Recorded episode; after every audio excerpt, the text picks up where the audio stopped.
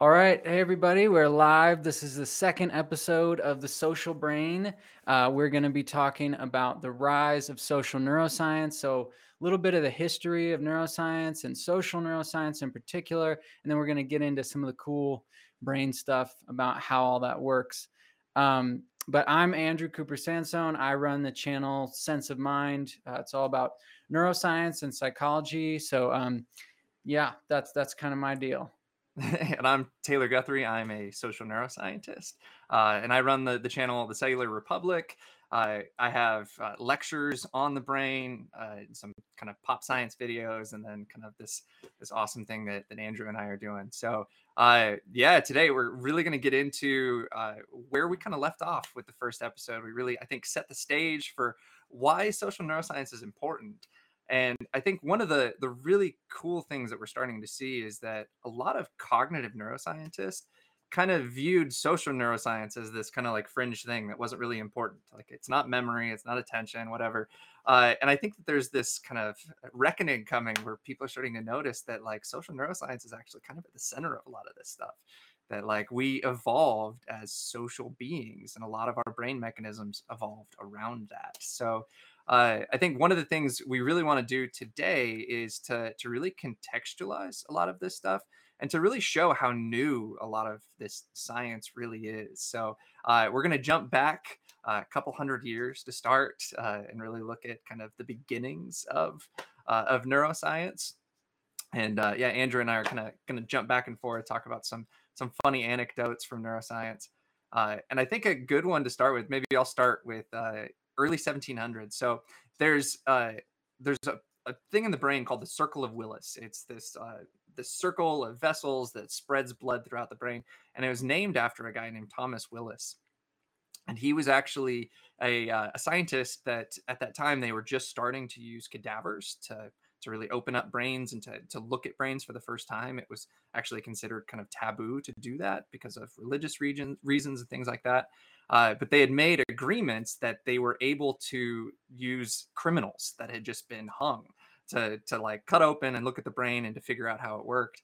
And there was a woman who she was she had a stillborn baby and was actually uh, she was committed for uh, infanticide. They they put her on trial for for killing her baby, uh, and they ended up hanging this woman and they gave the body to Thomas Willis, and he went to go do the dissection and actually noticed that her eyelids were flickering, and was like, "Oh my God, this woman is still alive."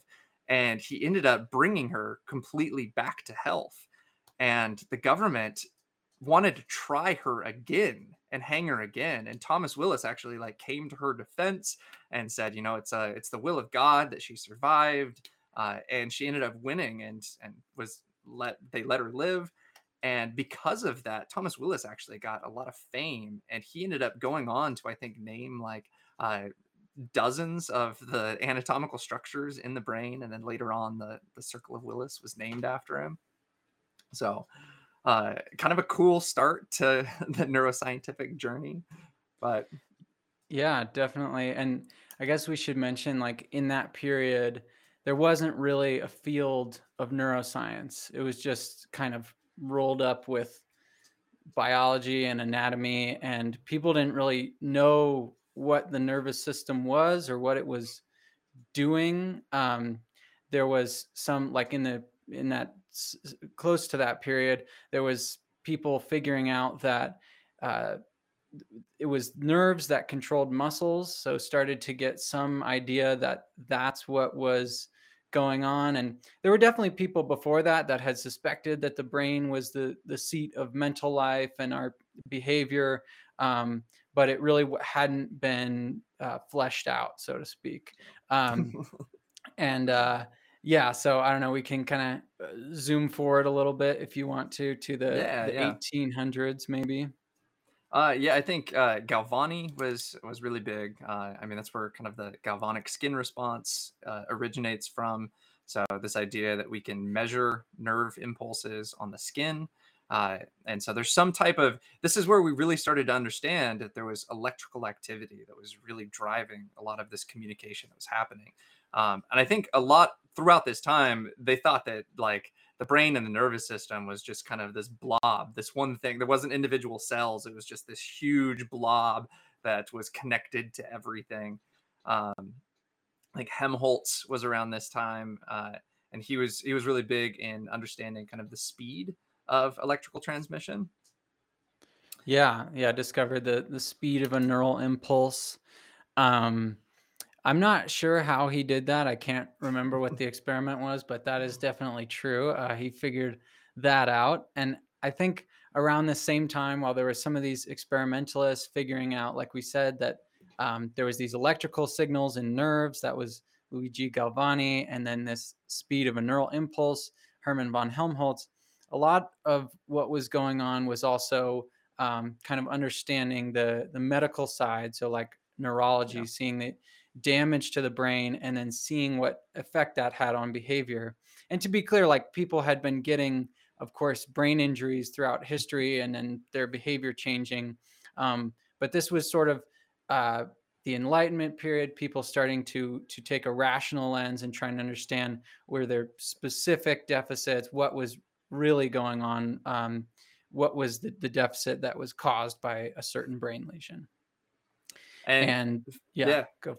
I was just going to say Phineas Gage, uh, yeah, is is the big one there, and I think that really sets the stage for us in terms of social neuroscience. So uh, for those of you that don't know who Phineas Gage is, he was a railroad railroad worker, uh, and so he was actually tamping an iron down, uh, and something sparked, and this this rod went right through his frontal lobe, and he ended up surviving from it. And the the crazy thing about it was that uh, everything was pretty much intact in, in terms of like motor control, in terms of kind of attention and his ability to, to actually live a normal life. But his personality was completely changed.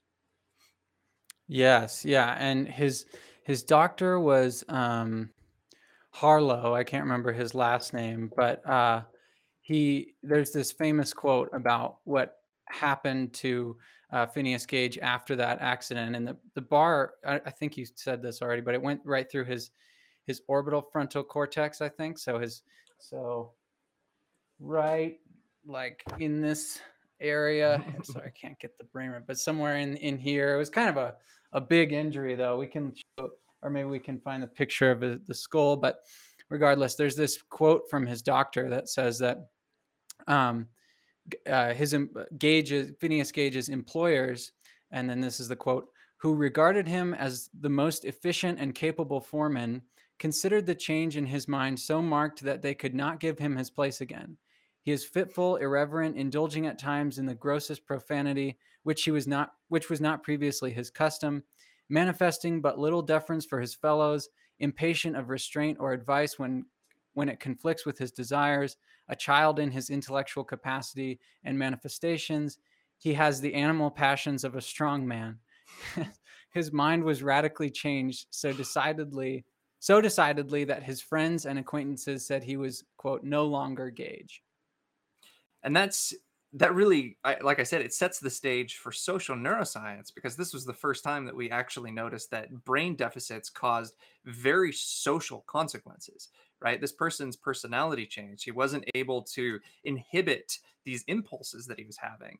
Uh, and a lot of, when you really think about uh, impulse control, a lot of impulse control is because of the social norms that we have in place, right? We live in a society where we have to restrict certain behaviors that that seem like to an animal they just do, right? Um, and that's kind of what ended up happening to Gage is that he wasn't able to regulate any of this stuff anymore. Whatever came to his mind, he just did. Um, and so that yeah. really showed that damage to something could cause these really social effects. And to that point, that that was so such an alien concept that it could it could cause these um, these uh, social deficits. I I don't I'd have to look for the quote, but I know his doctor said something like, "Well, this brain region must not do anything because it doesn't seem like really anything has has happened to him which is hard to reconcile with that other quote that i just read but mm-hmm. um it, it, was like kind of an alien idea that oh these these social deficits could be instantiated by a, a specific brain process. I mean yeah it's just i guess a different time a different mindset around it And I mean, the frontal lobe is something, uh, especially in future episodes, we're really going to zoom in on because that's where a lot of the social stuff is happening.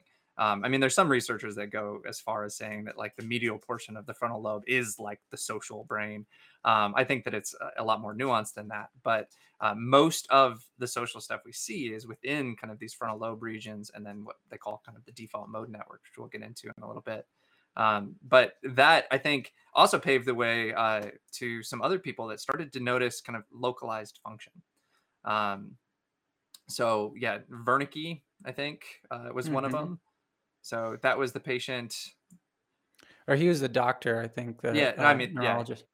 Oh, oh, actually, I think you're thinking of uh, Broca, Broca's patient. So um, Paul Broca was another uh, a neurologist in the 1800s, and uh, just he discovered, uh, or he had this patient who could only say um, one syllable. Basically, it was tan, and uh, Broca discovered that he had a lesion in this area that's now called Broca's area, which is also in the frontal lobe. Um, and it has to do with uh, it's critical for speech production. Yeah. Um, so that's why this patient couldn't say really anything other than than tan, even though, uh, like I think later it was shown he could understand language and uh, he could read it and everything, but it just couldn't couldn't produce that part of the brain that allowed him to produce language was kind of um, obliterated i guess you could say uh, and so i think where this is all leading was we were starting to see that there was kind of this localized function that you could destroy certain parts of the brain and very specific deficits would happen right so we knew that like certain portions of the brain were responsible for certain types of behavior uh, but what really started to kick off neuroscience, I think, was the work of Golgi and Ramón y Cajal. Um, so Golgi had developed this new staining technique that uh, allowed for viewing individual neurons. And like I said earlier, there was this this thought that the brain and the nervous system were actually just this kind of web that was all just one thing. It wasn't these individual cells which was really kind of interesting because like the cellular doctrine in biology had actually been adopted much earlier. Like we knew that like skin cells were individual cells and muscle cells were individual cells, but there was still this kind of prevailing belief that the only way for electrical transmission to be as fast as it was, like Helmholtz had found and everything, was if everything had been just kind of connected in this one long thing. Um, and uh, Ramón y Cajal actually sat down with these Golgi stains and drew out the first neurons. And I mean, if you have the chance, look up these pictures. They're like fascinating. I want to like just hang them on my wall. But uh, that really started to kick off this idea that we need to start looking at how individual cells create this amazing system that allows for really fast transmission for coordination amongst all of these different uh, parts of our body these different parts of our brain um, and that i think really kicked off kind of the neuroscience discipline in general but that was very focused on kind of the biology and the cellular life yeah and and ramón y cajal is uh is a lot of people consider him like the the father of modern neuroscience you could say mm-hmm. because he he was so uh, focused on the cells and understanding that they, they were individual cells um, and to your point that these these pictures are so beautiful the uh, neuroscientist christof koch who studies um, consciousness and yeah. um, things like that he has a tattoo of uh, one of the the Cajal drawings on his shoulder. I'm pretty sure. That's so, awesome. Yeah.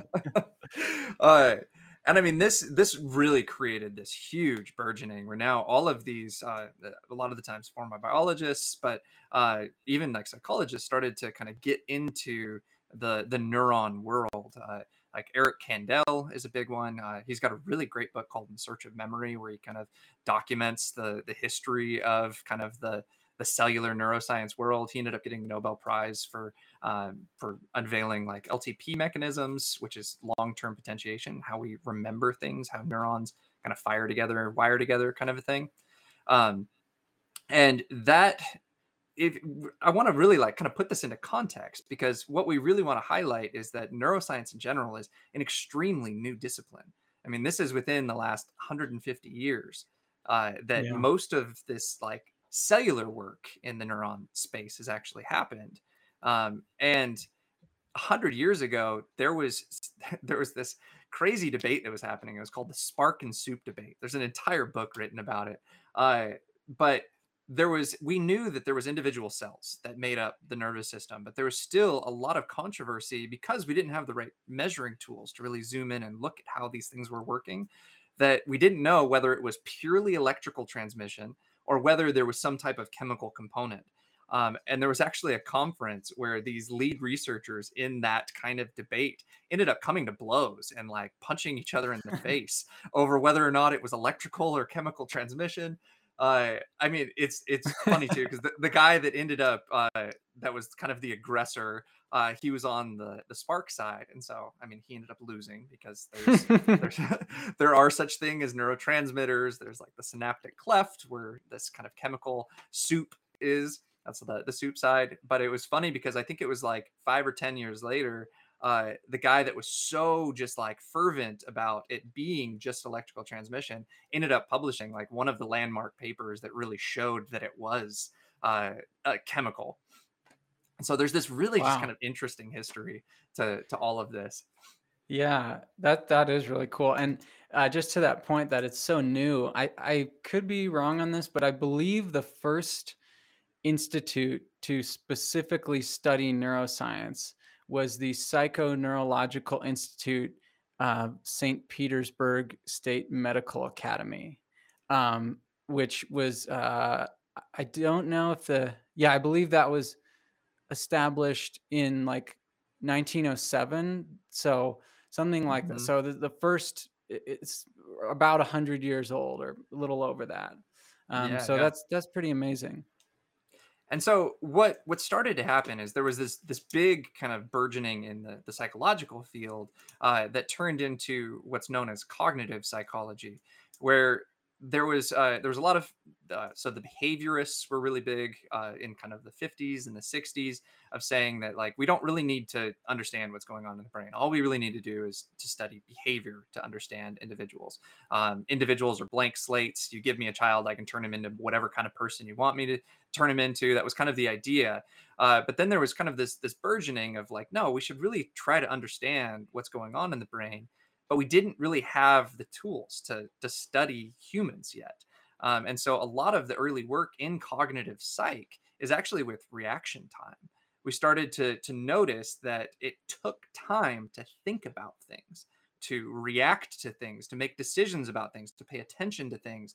And so there was this entire field that that really started to study the brain in this kind of like secondary way of uh, like understanding that there was this information uh, processing pathway that took time for things to go from one section to the other. Uh, and it was fascinating that they learned as much as they did. There's a, a great researcher named Mike Posner. He's actually uh, emerite professor at uh, University of Oregon, where I'm at. Uh, and he, I mean, there's a picture of him getting a medal from Obama. Uh, he was huge in this. Uh, he has these attention um, paradigms that he was really big in. But he ended up becoming he with uh, another researcher they were really big in kind of the first uh, neuroimaging studies. And so what i what i'm trying to get at is that the first neuroimaging so actually looking at a human brain was the 1990s like that was 30 years ago. Like That's crazy. it is a super super new field. Um, and it started with uh, posit- positron emission tomography what's called a pet scan. Uh, and these, it, there's this huge lag. So when you're actually studying the human brain with PET, uh, you're looking at activity from like 10 to 15 seconds ago. So there wasn't really like a great way to conceptualize what was going on. Uh, but they figured out how to do what's called contrasting, um, which is basically you have someone engage in some type of a task. Uh, let's say they're doing an attention task, and then you have them do nothing for a period of time. And what you're able to do is you're able to kind of contrast those two brain states with each other. So, what's different when they're attending to something versus when they're doing nothing? And if you kind of subtract the activity from the two, then what you're left with is the brain regions that were active during attention. And this really became kind of the basis for cognitive neuroscience, the kind of birth of cognitive neuroscience. Um, and this was right around too when MRI came on. So I have this uh, the patent for the first MRI machine behind me, uh, and that was uh, that was the the 1990s. Uh, and the first studies, something to really keep in mind, especially if you're getting into kind of neuroscience uh, literature and research, is that the the early studies were super small and super expensive. Um, most of them had like 10 to 15 subjects at most uh, started to get up to 30 in some of them. Uh, but it was it was a very kind of just like new like oh my gosh we have this this tool now and we can actually look at people's brains um, and so when you look at the term cognitive neuroscience it was trying to kind of combine these what are called different levels of analysis and i think that's something that i really want to highlight through the rest of this episode is that what a lot of these kind of new fields end up being is trying to connect these different ways of doing science, right? So you have this one level of analysis that is biological, right? You have neuroscience, where you're studying specific neurons, specific cells. Uh, and you have this other field of science, which is cognitive psychology, where you're looking at reaction time, you're looking at different uh, attention and memory and these different things. And so you can kind of combine the two and see how is the biology informing these psychological mechanisms that we've been looking at for the last 20 years. Um, and can we just like stick someone in this noisy tube and and get something out of it? Yeah, and and uh, oh, I was just going to mention, I guess uh, the uh, with with cognitive psychology, it it kind of it seems like it it sort of sprung out of this other uh, slightly older field called psychophysics, which mm-hmm. was kind of um, similar, like trying to understand how how physical stimuli uh, relate to the like contents of the mind. Um, but regardless, uh, to your point, like when once fMRI got off the ground and people started actually looking at the brain, um, we haven't gotten to functional fMRI yet. I mean, mm-hmm. functional MRI, have we? Yeah, yeah, yeah. No, we haven't really talked about how it works or what it is. Yeah uh, because yeah, it took a while for us to start noticing that that we could use because uh, MRI was starting to be used for structural scans, uh, and a lot of it was was medical. So it was like we can take a picture and see what someone's brain looks like, um, but we hadn't really figured out yet how to see what the brain is doing. Yeah, and that that structural thing in itself was, was very useful anyway, just to start to see differences between individual brains and uh, yeah. uh, to look at, you know, if somebody did have some kind of neurological deficit, you could start to see um, what regions look different in that brain or maybe where it was damaged. Um, but it didn't allow us to actually look at the, the the processes occurring in the brain over time. Yeah. Um, and so that's i think where uh, so functional neuroimaging so there's uh, the really cool thing i think about uh, neuroscience in general is it brings a lot of disciplines together um, because uh, when you bring mri into the mix now you have a bunch of physicists on your team um, and these physicists were trying to understand like okay how is it that this like magnetic field is allowing us to image the brain in the way that we are uh, and it's really cool science. I mean, the, the magnetic field gets your hydrogen protons to line up in a certain way. And then there's this radio pulse that like knocks them all over. Uh, and then there's this antenna that measures how these protons kind of get back to where they're supposed to be. And the length of time that it takes for these protons to get back to where they're supposed to be is different in different tissues. And so that's how we can start saying, like, okay, this is gray matter, this is white matter. Uh, and we can separate those out. Uh, but there was these physicists that also figured out that we could start tracking oxygen, um, and we could look at blood flow in the brain through kind of a taking pictures every like two seconds. So when you're doing MRI, you're usually you have what's called a, a TR. It's your repetition time. So you're usually taking a picture every two to three seconds um, and you're seeing how the oxygenation in the brain has changed over that two to three seconds and where the blood is flowing because blood is carrying oxygen through the brain um, and there is kind of kind of a leap when you're looking at mri you're not actually looking at electrical activity you're not looking at actual neurons firing you can't tell the difference between excitation and inhibition uh, what you're looking at is cells being replenished, right? If a cell fires, it's going to use a bunch of energy and it needs to have a bunch of resources brought to it because of that. And there's this amazing mechanism. The only reason we can do fMRI is because that process is localized, that it happens only when cells actually use things. The brain isn't just getting pumped full of blood in this kind of random, chaotic way. It's if this region uses resources, it gets resources.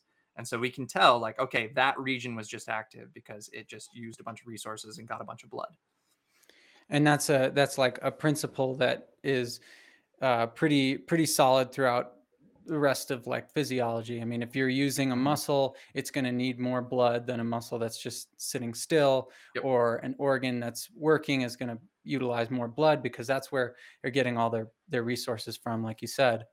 And Mhm. I think a lot of people are probably familiar or have at least seen like fMRI images where uh, it looks like there's you know like orange and red coloring uh, to make it look like certain regions are active and others aren't or less active um, and as taylor mentioned that's kind of a there's this inference process you have to think about like uh, a neuron could be or neurons could be overall uh, excited or they could be inhibited um, but they're receiving blood nonetheless and so you're saying like this region is important for this process because we can see the blood flow going to it. And i think a lot of people just kind of assume that that means that all the neurons in that little red you know portion of the image are super active at that moment.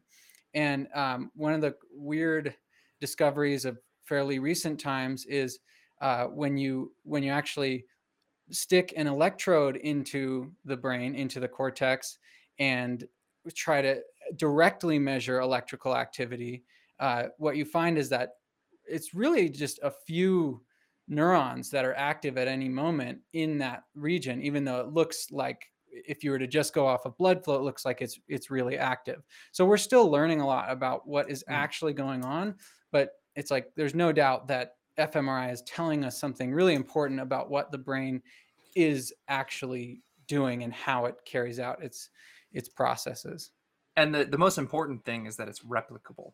So that's what's really interesting about a lot of this stuff especially early on we were like how are we finding anything like this? Like this is this is amazing. We're just tracking blood flow. We're not actually looking at activity. Yet somehow we're seeing these results come up over and over and over again. Uh, when someone's engaging in memory tasks we see the hippocampus light up every single time right there's this this really reliable signal that we're getting out of like okay every time they're trying to remember something this region of their brain is coming online um, and that's something that has really kind of paved the way for it becoming this this huge field that it has uh, and you're kind of getting at something too like these blobs that we see when we look at these early fMRI studies. So there's a lot of kind of analysis techniques that are uh, getting a lot more refined now. But a lot of the the blob stuff is actually looking at uh, something very similar to what I mentioned earlier with the the PET scans, where we're having them do a task, say a memory task. So I want you to try to remember these things, and then we have them sit there for a period of like four or five seconds where they do nothing, and then we have them remember something, and then they do nothing. And what we end up doing is this contrast where we say, what's different in the brain when they're remembering something versus when they're not?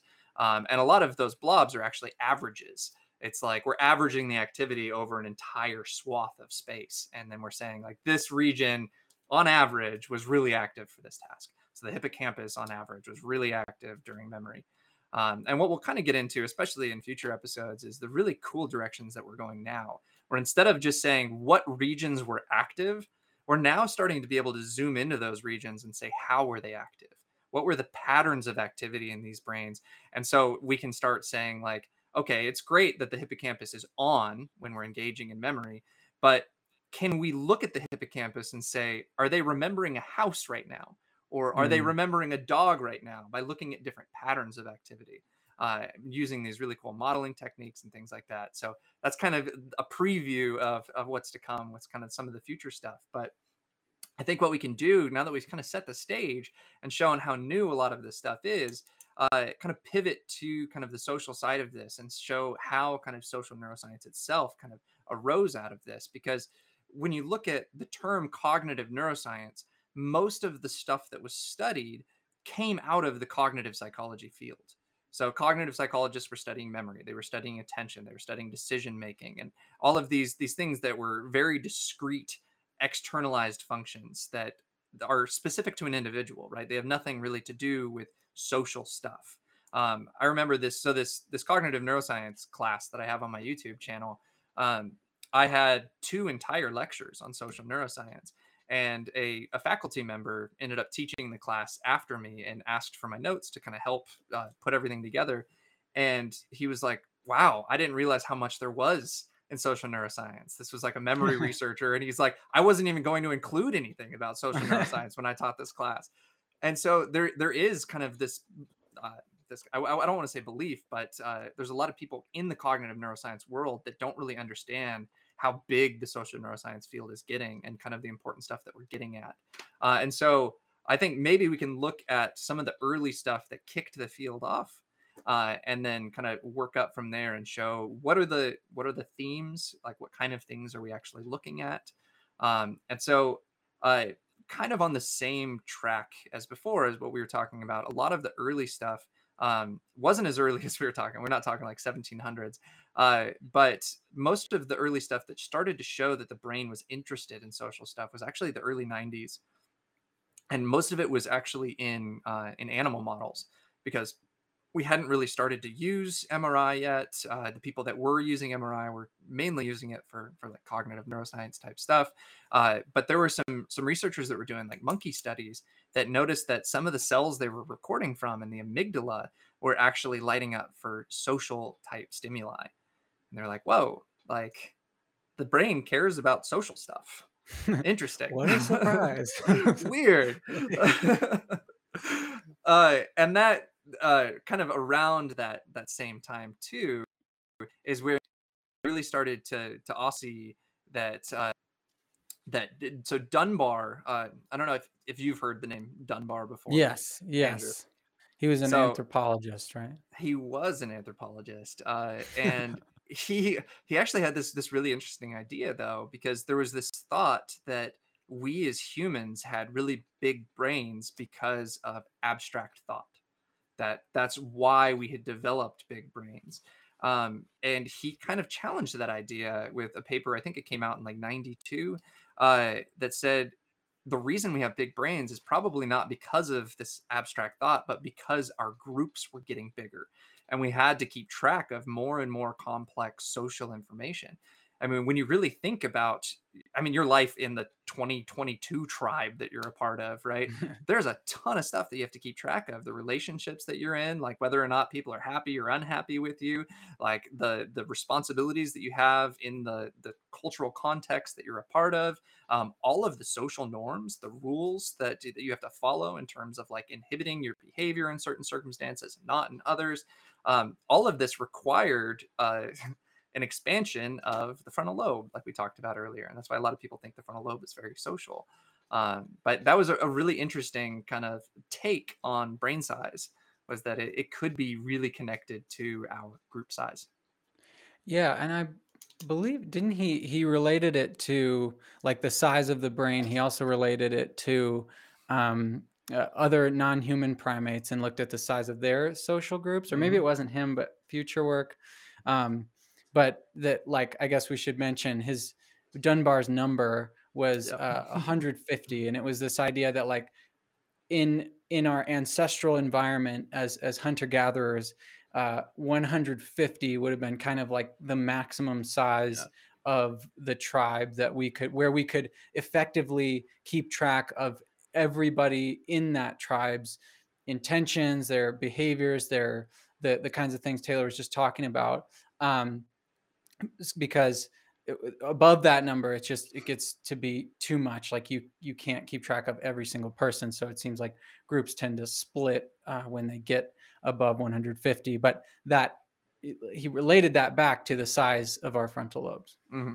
and i really interesting so there's a there's an author yuval harari that wrote the book homo sapiens uh, he has this really interesting take on a lot of this too where uh, one of the coolest things about being human is that we can organize in extremely large numbers, but in a really flexible way.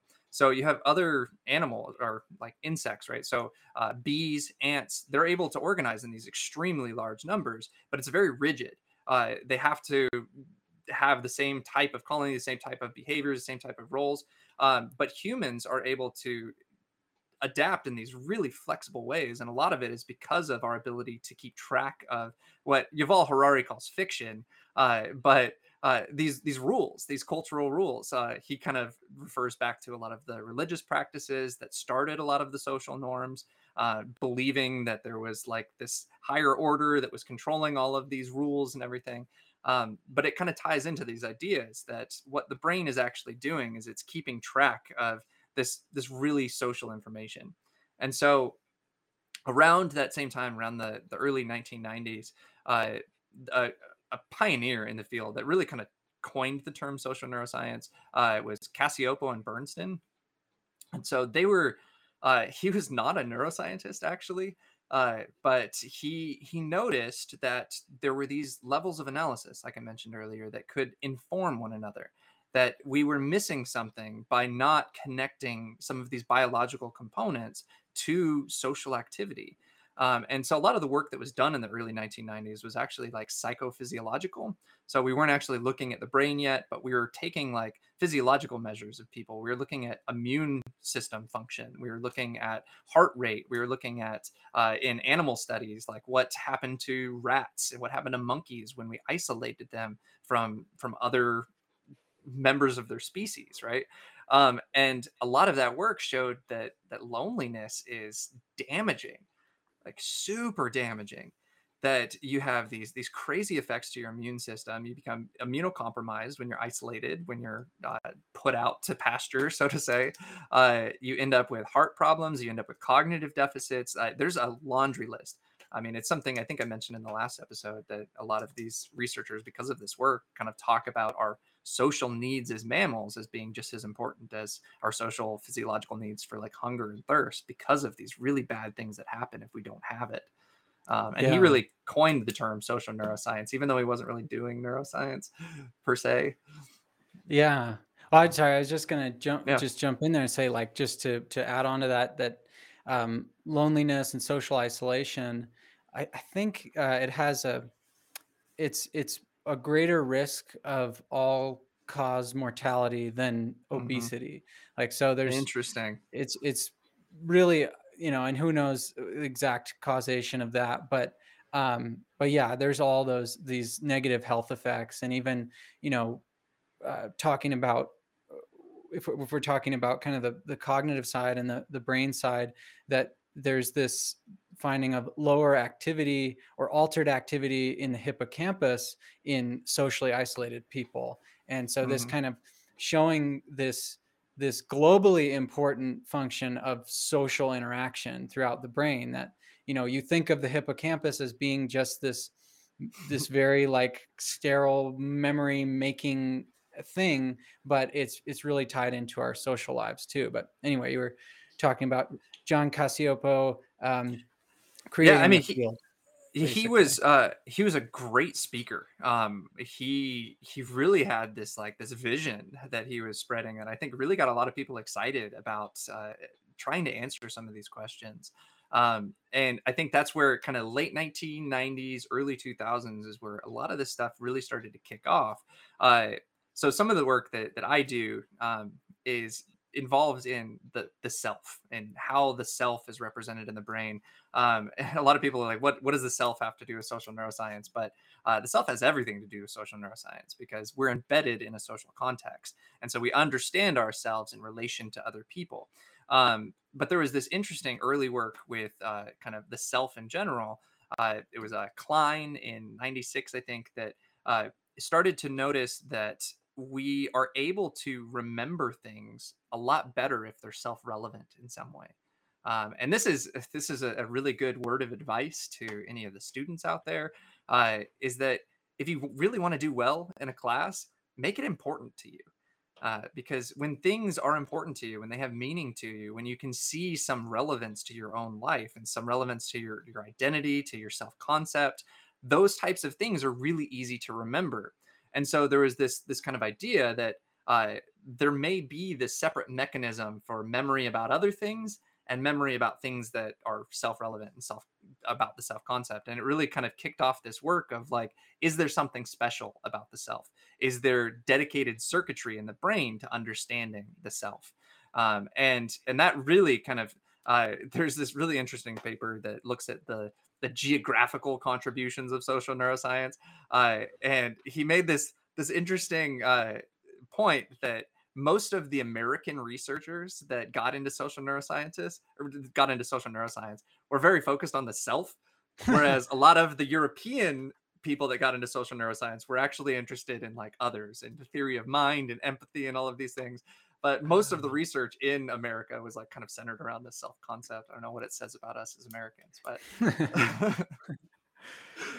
uh, that, yeah, that's really interesting. I never heard that before. Well, maybe maybe you should talk more about what what is what how do we understand the self from a neuroscience perspective?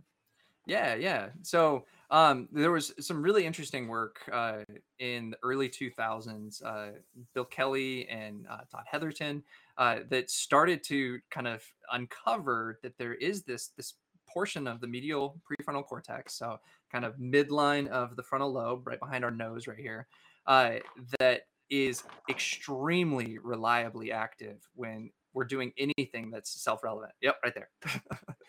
so that that region of the brain, uh, I mean, this is one of the most robust signals in kind of MRI research. Uh, you can put one person in a scanner. You don't need 30 people, 50 people, uh, and you'll find this effect almost every single time. You put them in there, you have them think about their self in some self-relevant way. Like think about your personality traits. Think about things that you own. Think about things that are important to you.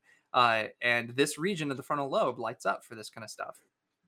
And so we started to recognize that there was this kind of self land. Uh, there's a lot of nuance now. We're trying to understand. I, there's a lot of researchers that don't really think that it's like the self area, but that it's it's dedicated to processing information about the self. Um, I think that it also does a lot of other stuff. Um, we have uh, Andrew and I had a, a, really great conversation about goals. Uh, you can check that video out. Uh, I think that a lot of our goal processing happens in these same regions, and that our self concept really is kind of a goal. We want to be a good person. We want to have certain personality traits.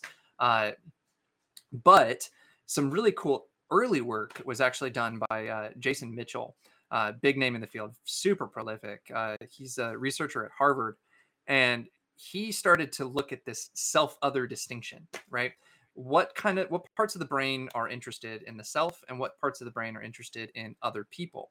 Uh, and so a lot of these early studies were actually using like fake people. So they'd create these like fake personas that uh, while you're in the scanner, you're thinking about this this person that you've been told about that has like a certain political affiliation, that has certain characteristics that were kind of created by the researchers. Uh, but what they found is that when you were thinking about yourself, this region of the, the medial prefrontal cortex would light up. But when you were thinking about others, this other region that was kind of dorsal to that, so up higher up, would light up.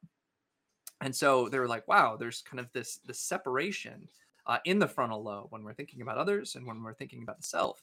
But the really cool kind of contribution that Jason Mitchell started to, to kind of develop that has kind of there's been some nuance to it as it's uh, evolved but he started to notice that when you manipulate who the other person is that you start to see these really interesting changes so when the person is dissimilar from you is not like you at all then it's up in this kind of dorsal region it's not near kind of the self region at all but when you start to make those other people similar to you, if you have kind of people that you know, though that activity actually drops down into kind of the self land. Uh, wow. Uh, there's uh, there's some interesting new work by by Megan Myers that's uh, that's really kind of talking about how uh, and Jason Mitchell kind of posed this idea early on, but we're kind of seeking that this could be true, is that uh, we may be using ourself to understand people that are like us. Uh, some of the the later work showed that it wasn't necessarily similarity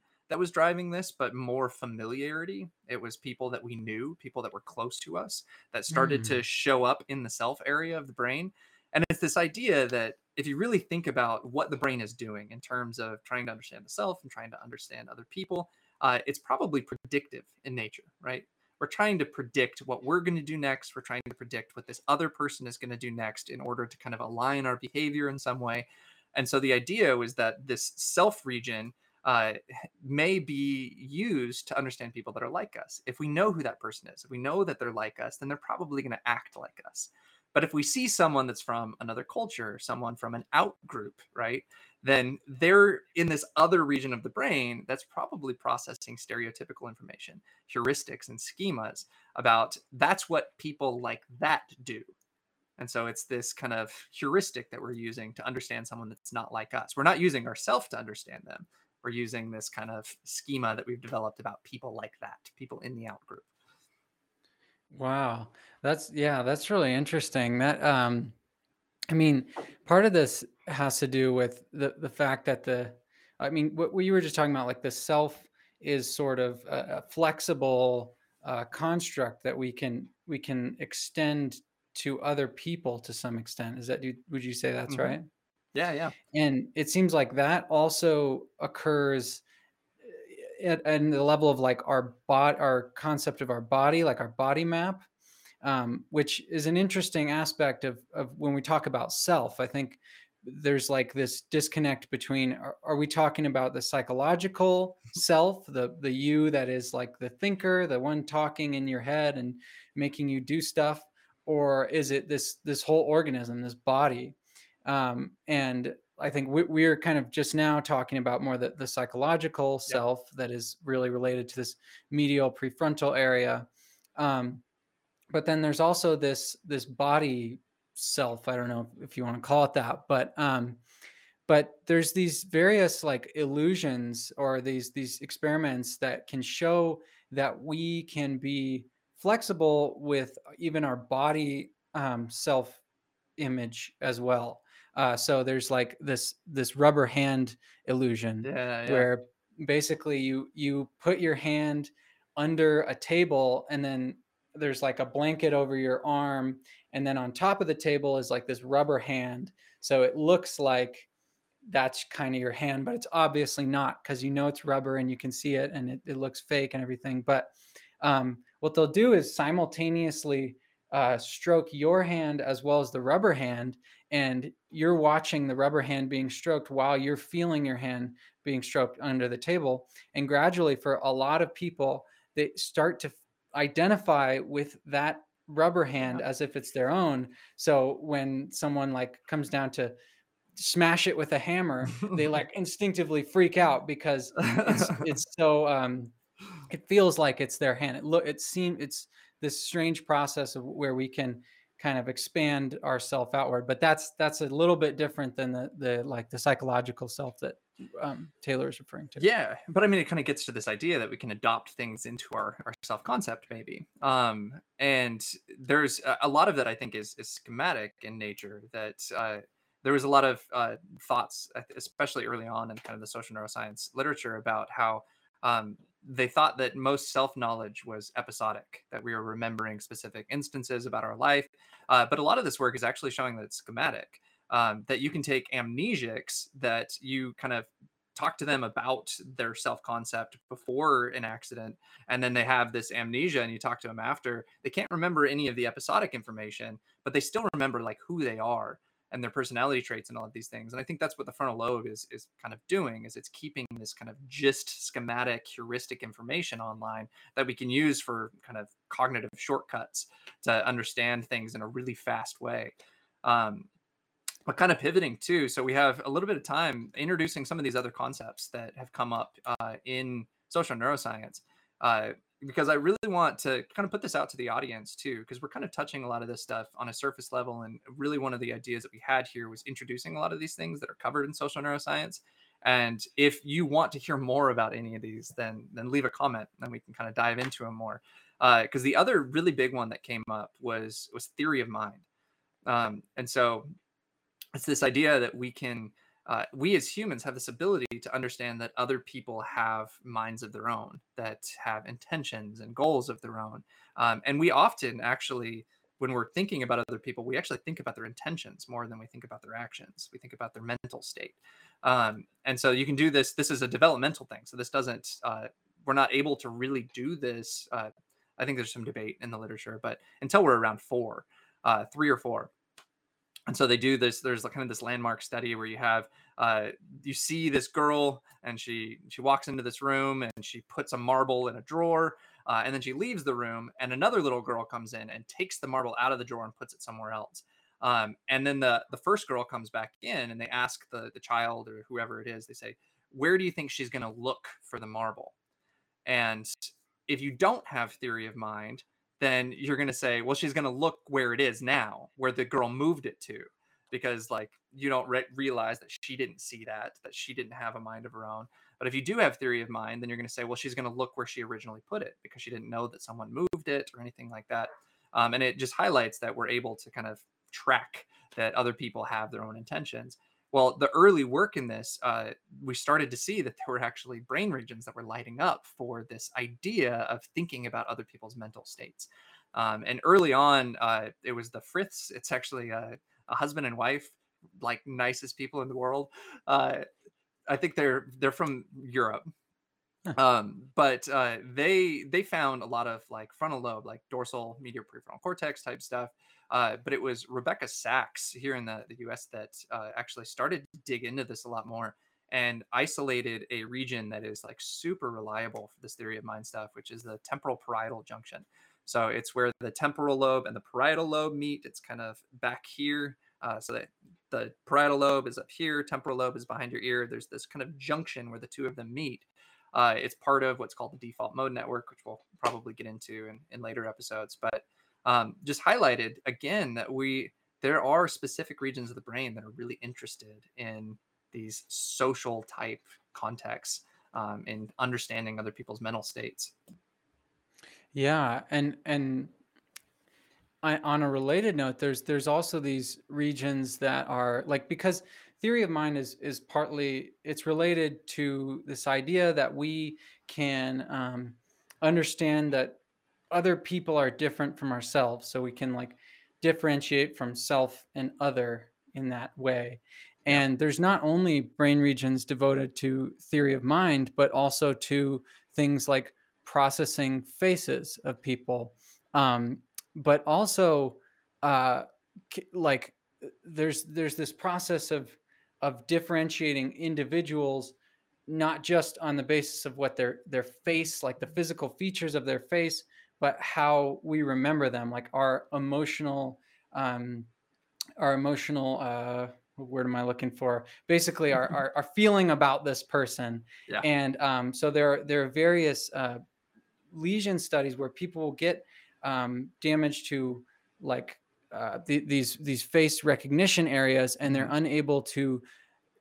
They can see the differences between people, but they can't tell like if this person is really someone they know or if it's an imposter. So yeah. there's this whole social process going on. It's not just like I memorize you your face Taylor and say like that's Taylor Guthrie. It's like I have this specific like feeling and and concept about you that if that doesn't get linked up to your face in my brain, I'm not going to recognize it as you. Right. And, and I think that's where uh, there's some really interesting kind of future work that's going to get into the idea of person decoding. It's something that I'm, I'm really interested in some of the studies that, that we're doing in my lab uh, is trying to, just by looking at someone's brain activity, trying to figure out who they were thinking about um, wow. and trying to understand are these patterns indicative of a specific person um, is it about the face uh, there's this great debate about face processing that came from nancy kanwisher's work where she uh, she isolated this area called the fusiform it's called the fusiform face area ffa um, and she said this is this it processes faces uh, but then there's this huge debate with someone uh, haxby came along and he's who really brought this kind of new way of doing analyses into the forefront of saying like if you really zoom in to the FFA and look at the activity patterns within it, it's not just processing faces. It's processing things that are important to us. Um, and so you can take people that are bird watchers or car aficionados, and if birds are really important to you, the FFA cares a lot about birds. If cars are really important to you, the FFA cares a lot about cars. And so it's part of this kind of visual pathway that highlights these things. And when you think about being human and being social, faces are super important. Facial expression tells us a lot about someone's intent. a lot about what they're going to do next. And so we have this kind of this machinery that's taking that stuff into account, right? And so yeah. one of the other other areas that I wanted to touch on uh, as we're running out of time. Uh, so a lot of what you're seeing is this kind of this marriage between social psychology and and cognitive neuroscience where we're trying to take a lot of this stuff that happened in the social psychology literature for the last like uh, 75 100 years and we're trying to see what kind of brain regions and brain activity informs some of these things that we've learned about. Attitudes that we've learned about preferences and biases uh, that we've learned about kind of uh, the way that we understand ourselves and understand other people. But a really big one that came in uh, was so attitudes research is big in social psychology. Uh, the word attitudes is this like umbrella term. It covers a lot of things like preferences and biases, evaluative judgments that we make about other people, the ability to be persuaded or persuade other people. But there was this uh, Banaji and Phelps developed something called the implicit attitudes test. Uh, which was measuring whether or not you had these kind of implicit biases about certain groups of people. Um, and it's this it i encourage you guys to do it. It's this interesting study. It's kind of hard to explain. Uh, it's really fast but you're making decisions about positive and negative words and about white and black faces. Uh, they also do it with different ages uh, with different cultural things. It's not just black and white faces but that was kind of the early thing. Um, and they actually early on they weren't sure whether or not this IAT was actually this test was actually connected to biases. And they actually put a moratorium on using it in a lot of psychological research until they did these studies in the MRI and they noticed that there's this amygdala activity that pops up that's uh, related to the results from the IAT. So if you're a, a, white person that does the IAT and it shows that you have these these biases against uh, African Americans, against Black people, then it those results actually show that you have greater amygdala activity to black faces while you're sitting in the scanner. Um, and the amygdala is something that uh, that kind of there's a lot of in-group out-group stuff that's come up with the amygdala uh, andrew's got a fascinating video on the amygdala that kind of gets into some of that stuff um, and and they showed that like people from your own in-group the amygdala will kind of at first they're unfamiliar so it will activate but over time it'll habituate and it'll drop but for people of your out group the amygdala stays super active and so it's this idea that it's like recognizing these people that are outside of your kind of core group of people Right. Yeah. And I, could be incorrect, but I think then there was further research um, about this that was like, well, that that may be true, but that doesn't necessarily translate to like racist actions Yeah. or um, that you really have harbor like uh, explicit like racist stereotypes. Um, hmm and that you also have this ability that if, if given enough time to look at a picture like that, uh, you can seeing this person as an individual rather than just like a face popping up in front of you uh, can lower that uh, amygdala activity. I could Yeah. be wrong on the specifics of that, but No, I, I think that's that's entirely true. And something that I, I really want to get into in future episodes is kind of the group dynamic principles that are at play here. Uh, because in group, out group activity is something that is very ingrained in us, right? It doesn't mean that you're going to engage in these racist attitudes, but a lot of the the biases and the prejudices that we have are because of the environment that we grew up in and because our brain is wired to seek attachment with people in our in group whether that's the family that we're part of whether that's the religion that we were a part of whether it's kind of the tribe whatever um, but it was getting back to like dunbar and all of these things a lot of our brain was was focused on recognizing people that are like us because we can predict what they're going to do the whole like self other distinction Right. right that, that we know that they're like us and there's got to be some way that we recognize threats and dangers and uh, when you bring that into the 21st century it can translate into kind of these nasty things if it's not put in check but that's why we have a frontal lobe because we can self-regulate Yeah. these things we can notice if, if it if we notice it if we think about it then we can stop these prejudices and that's something i'm going to challenge a lot of the listeners through uh, what we talk about especially in group dynamics is really questioning a lot of the social norms that are in place um, because we have that ability as humans to reflect, to, to think about our actions, and to think about why we do the things that we do. So, um, absolutely. so I, I think this is it. Uh, please, Oh, and please. before we get off, sorry, I just want to Yeah. shout out to to Ryan Mearstead. I think I know who that is. Uh, but thank you. He said another great Yeah. discussion so far. Awesome. So yeah, thank you for watching. I believe that's Ryan Milstead, but I could be wrong. Ryan Mearstead. I'll keep it at that. Yeah and so if if you if you like what we're doing if you like the channel um, some really cool ways to help us first of all is to uh, subscribe to our channels so cellular republic and uh, sense of mind uh, but also to uh, check out if you're listening to this in podcast form please give us uh, a review um, yeah Yeah. And this will be posted both as a, a podcast on the, the Social Brain podcast, which check that out, subscribe to it on whatever uh, podcast platform you use. And then for at least for these first few episodes, I'll also be posting them on the Sense of Mind podcast. So they'll be available in both places. Uh, and another way, creative way to support the channel, my wife has an awesome uh, gift shop. She makes uh, psychology and neuroscience inspired shirts and mugs and things. You can check that out in the link on the, the YouTube channel. So thank you everybody for listening. This is this is amazing. I, I really like having these conversations, and I think we're gonna have many more to come. So Definitely. All right. Good talking. Talk to you guys later.